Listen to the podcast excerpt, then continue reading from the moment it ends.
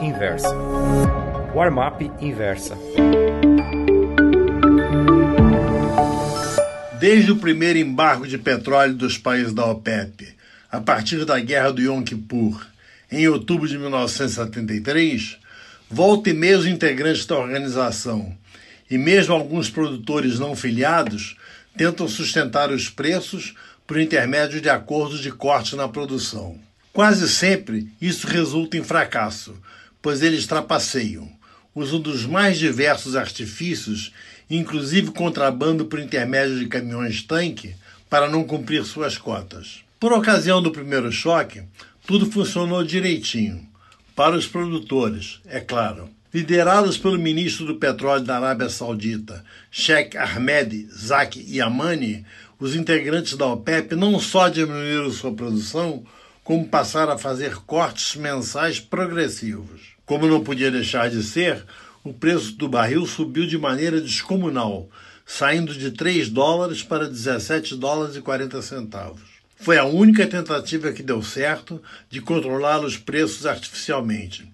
Nas outras vezes em que tentaram, deram com os burros na água. No momento, está havendo nova tentativa de cortar a produção. Só que as coisas não estão saindo como planejado nas reuniões. Apenas 10 dos 21 países que assinaram o último acordo de cortes estão honrando o texto que subscreveram. Embora dentro da OPEP a adesão seja de 86%, só 25% dos independentes estão cumprindo com a palavra. Entre os indisciplinados destacam-se a Rússia e o Cazaquistão. A verdade nua e crua é que há abundância de petróleo no mundo e só não sobra mais porque a Venezuela está produzindo muito abaixo de sua capacidade e o Irã sofre sanções econômicas. Pouco mais de uma década atrás, mais precisamente em maio de 2008, a cotação chegou a 148 dólares, catapultada pelo crescimento chinês. Depois não fez outra coisa a não ser cair, com alguns piques de alta provocados pelos incidentes e acidentes esporádicos. O fiel da balança continua sendo a Arábia Saudita, que em algumas jazidas consegue extrair petróleo a 3 dólares o barril. Se eles resolverem iniciar uma guerra de preços, como já fizeram no final de 1985 e início de 1986, quando baixaram a cotação para 6 dólares, os demais produtores terão prejuízo. Só como exemplo da maneira de agir dos sauditas, nessa época o príncipe Sultan, por ordem do rei Fad, adquiriu da Boeing 10 novos 747 Jumbos para a Saudi Airlines, que não precisava dos aviões, pelo preço total de um bilhão de dólares. O pagamento foi feito em petróleo, que inundou o mercado, que já estava saturado. Quanto aos Boeing 747, estes foram vendidos para outras empresas aéreas.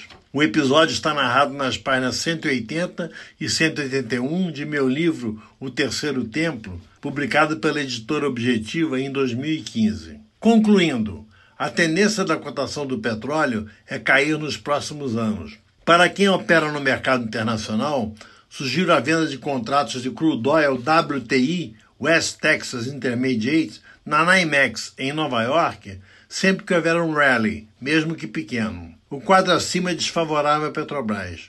Mesmo para aqueles que acreditam em um bull market de ações em 2019, é melhor optar por outros papéis. Gostou dessa newsletter? Então me escreva contando sua opinião no warmap.inversapub.com. Um abraço, Ivan Santana.